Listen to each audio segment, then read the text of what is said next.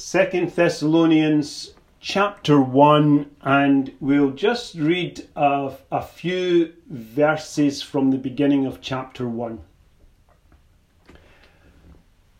Paul and Silvanus and Timotheus unto the church of the Thessalonians in God our Father and the Lord Jesus Christ, grace unto you and peace from God our Father and the Lord Jesus Christ. We are bound to thank God always for you, brethren, as it is meet, because that your faith groweth exceedingly, and the charity of every one of you all toward each other aboundeth, so that we ourselves glory in you in the churches of God for your patience and faith in all your persecutions and tribulations that ye endure. Amen. May the Lord bless to us this reading from His Word. A couple of months ago, we spent some weeks thinking about Paul's first epistle to the Thessalonians. And you may recall some of those studies. Um, you might remember that we said at the beginning of, of that little series that we thought that it might have been Paul's very first epistle, the first letter to the Thessalonians was his very first epistle that he, he wrote of the 13 or 14 that we have in our New Testament. And you may also recall that that epistle was occasioned by the return of Timothy with the good news that the uh, Thessalonian church was doing well. Uh, Paul had had to uh, leave Thessalonica um, uh, uh, during a time of persecution, and uh, that persecution continued. And Paul, anxious to know of the condition of the church, sent Timothy back to Thessalonica to see how things were progressing. And Timothy had returned, said to Paul that things were going well, and, and uh, throughout the, the first letter, we learn a, a number of things that the apostle um, spoke to the Thessalonians about. And despite the trials that they were experiencing, Paul used that first epistle for the opportunity to correct a number of errors also that had crept into the fellowship. This second epistle, now that we're going to look at over the next few weeks, if the Lord uh, will graciously allow, was probably written shortly after the first one. In fact, it may be only a few months between these two epistles. And uh, we can't be absolutely sure about that, but there are some indications that that's the case. And it would appear that one of the reasons for writing this epistle was that part of was that news or, or the apostle had received news that part of the message of that first epistle had been misunderstood by the Thessalonians. And that especially with reference to the second coming of Christ. The Thessalonians had deduced, either just through a mistake or perhaps they were uh, wrongly directed in their thinking, but they had deduced from Paul's words that the day of Christ or the uh, return of Christ was imminent, it was at hand, and that Christ's coming was, was just about to happen, and consequently, they were failing to care for their families and to manage their affairs properly. And what we'll discover is that Paul corrects that uh, wrong thinking uh, almost immediately as he gets into this epistle. And, and chapter 2, uh, verses 1 to 12, will deal with this mistake that had arisen in Thessalonica. And Paul tells the, uh, uh, the, the, the, people that what must first take place is something he calls the apostasy. The apostasy would arise first before the Lord Jesus Christ came back. And we're going to come back to that in a few weeks, God willing, when we look at chapter 2. Uh, just to, to think about uh, the, the opening introduction today, the epistle opens with Paul's usual greeting. And we, we, because of familiarity, we ought not to pass over it for, for that reason. Um, so, what we're going to do now is just restrict ourselves to these opening four verses and uh, we learn from them in verse 1 that Silvanus, or Silas as he is sometimes called, it's the same person, and Timothy are still together with Paul.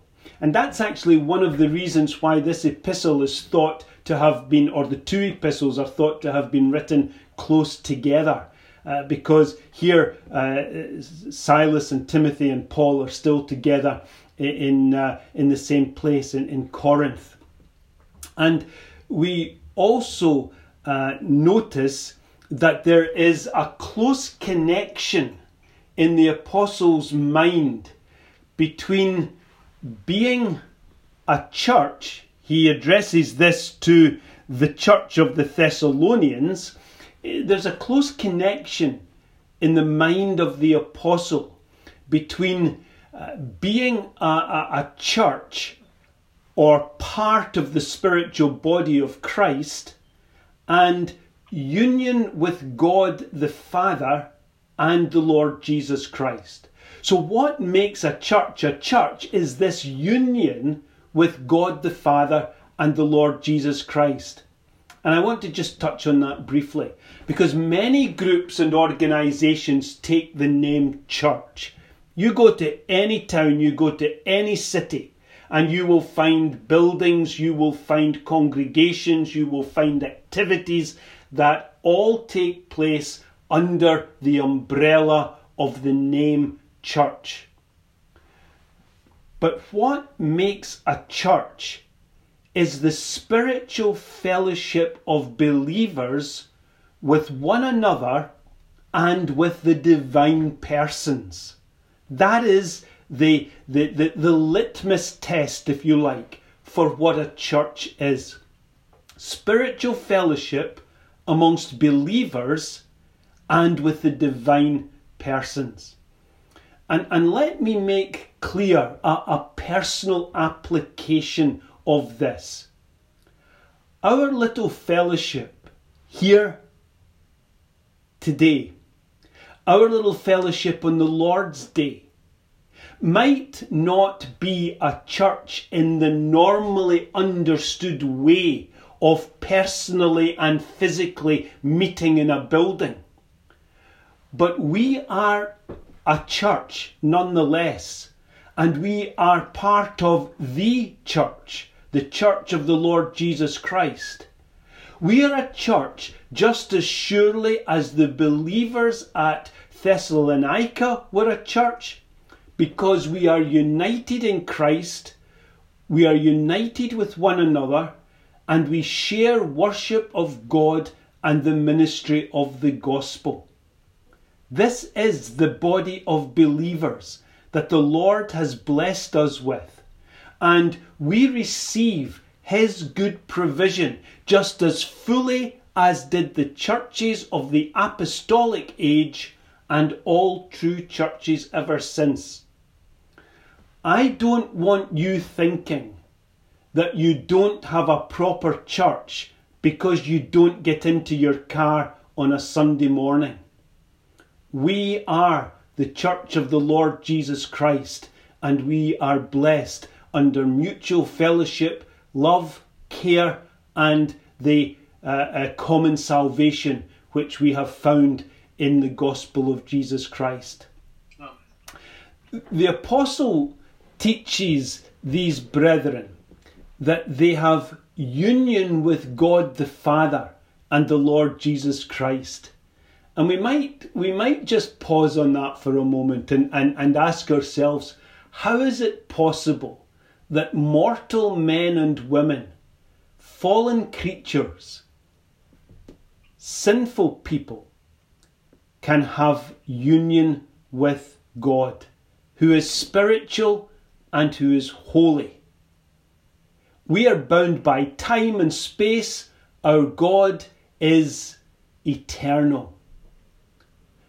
Well, we can have union with God, certainly not because of anything that we have done or we have earned or accomplished in ourselves. If that were the case, we'd have grounds for pride before God. But it is not the case.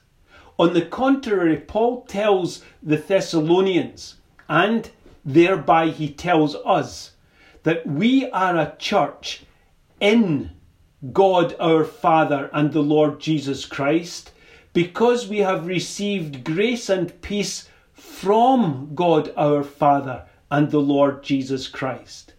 We are the Lord's people because of what we have been freely given and because of the grace of God. We are united in Christ by grace. We are reconciled to God by the substitutionary death of our Saviour. And this grace and peace that the Apostle speaks about here is ground zero for believers. It is where salvation begins in our doctrine and in our experience. It is the foundation of all hope and comfort that we have. All we have by way of Christian faith and spiritual hope is founded on God's everlasting love, manifested in His goodwill towards us and our just acceptance by Christ's death. Let me, let me bind all that that I've just said together in a few Bible verses because Paul says exactly that to the Romans in chapter 5. He says this God commendeth his love toward us, in that while we were yet sinners, Christ died for us. Much more then, being now justified by his blood, we shall be saved from wrath through him. For if while we were enemies, we were reconciled to God by the death of his Son, much more being reconciled, we shall be saved by his life. And not only so, but we also joy in God through our Lord Jesus Christ, by whom we have now received the atonement. You see, all we have, all our experience, all our understanding comes by God's goodness, by God's gift and grace, and it is conveyed to us spiritually because of what Jesus Christ has accomplished on the cross. So that when the apostle speaks of grace and peace, as he does in every introduction to his epistles that he writes, as the apostle speaks of grace and peace, he is speaking as the Thessalonians knew about the substitutionary atonement of Jesus Christ on our behalf. Substitutionary atonement was the gospel Paul preached, and it was the message that he had preached amongst the Thessalonians when he had been with them. So Paul tells us in Romans chapter 11, verse 6, that grace, the grace and peace that he has been talking about, or the gospel message of substitutionary atonement, grace is the heart of our relationship with God. And of necessity, works are excluded from that. Grace and works, says Paul in Romans 11, are mutually exclusive. If what we receive from God is based on any way upon works, it's not of grace. If it is of grace, which we believe it is, then it can have no element or component of creature works in it. And this is why Paul goes on to say here in verse 3. And, and let us just notice this because I think this is such an important point. He goes on to say in verse 3 We are bound to thank God always for you, brethren, as it is meet or as it is appropriate. It's appropriate, indeed, we are bound to thank God always for you.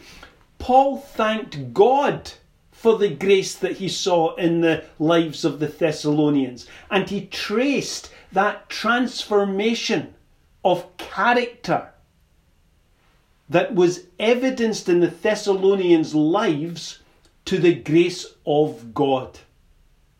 Let me say it like this Paul didn't praise the Thessalonians for their faith, he thanked God for it because Paul knew that anything and everything of, of a spiritual nature in a believer must be traced and tracked back to its origin the grace of God. The grace of God in Christ by which we are justified and reconciled to Him. Grace and peace. So Paul begins all his epistles in the same way, thanking God for God's grace and peace in the lives of the believers to whom he is writing. Thanking God for placing in the heart and experience of his people the transforming and converting grace that makes a man and a woman what they never could be otherwise. And it's why we too, Sunday after Sunday, Tuesday after Tuesday. Repeat, repeat, repeat again and again the gospel message of God's everlasting love and efficacious grace. It is God who has made us what we are by the death of his Son, our Lord Jesus Christ. Speaking of these spiritual matters, Paul asks the believers in Corinth who made thee to differ from another?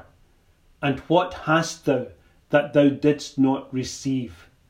So we must always trace our spiritual life to God's mercy and grace, because so long as we live in this flesh, it will be the only solid ground of hope and comfort in our fight with the old man.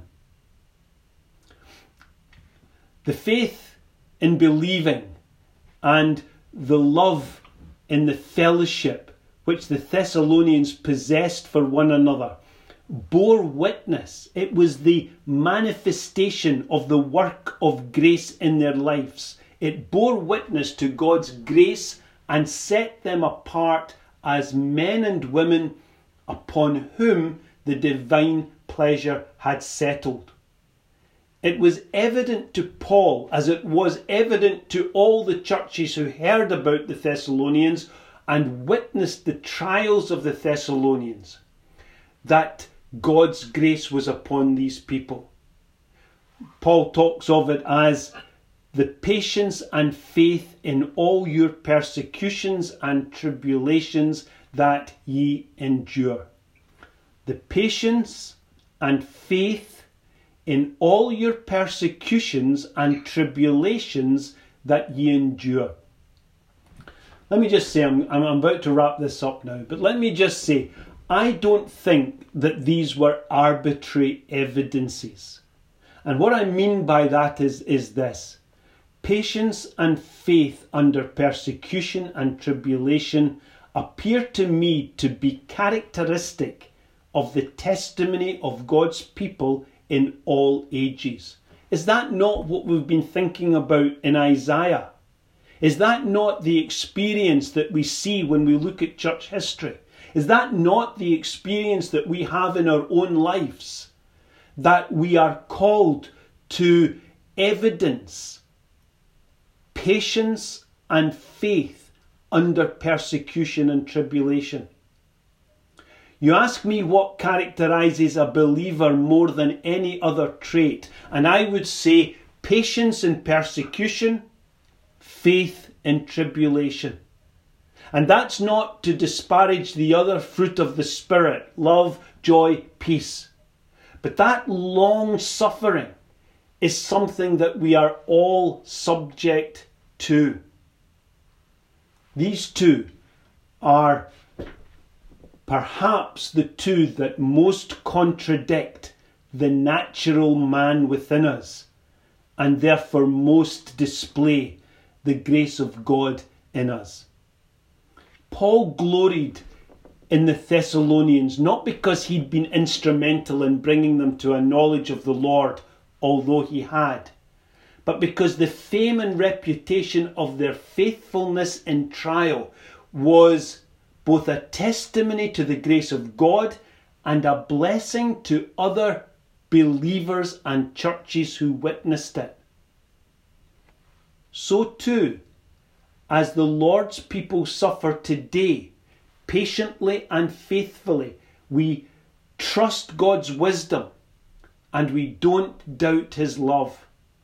We exhibit true faith in our hearts and God's grace in our lives.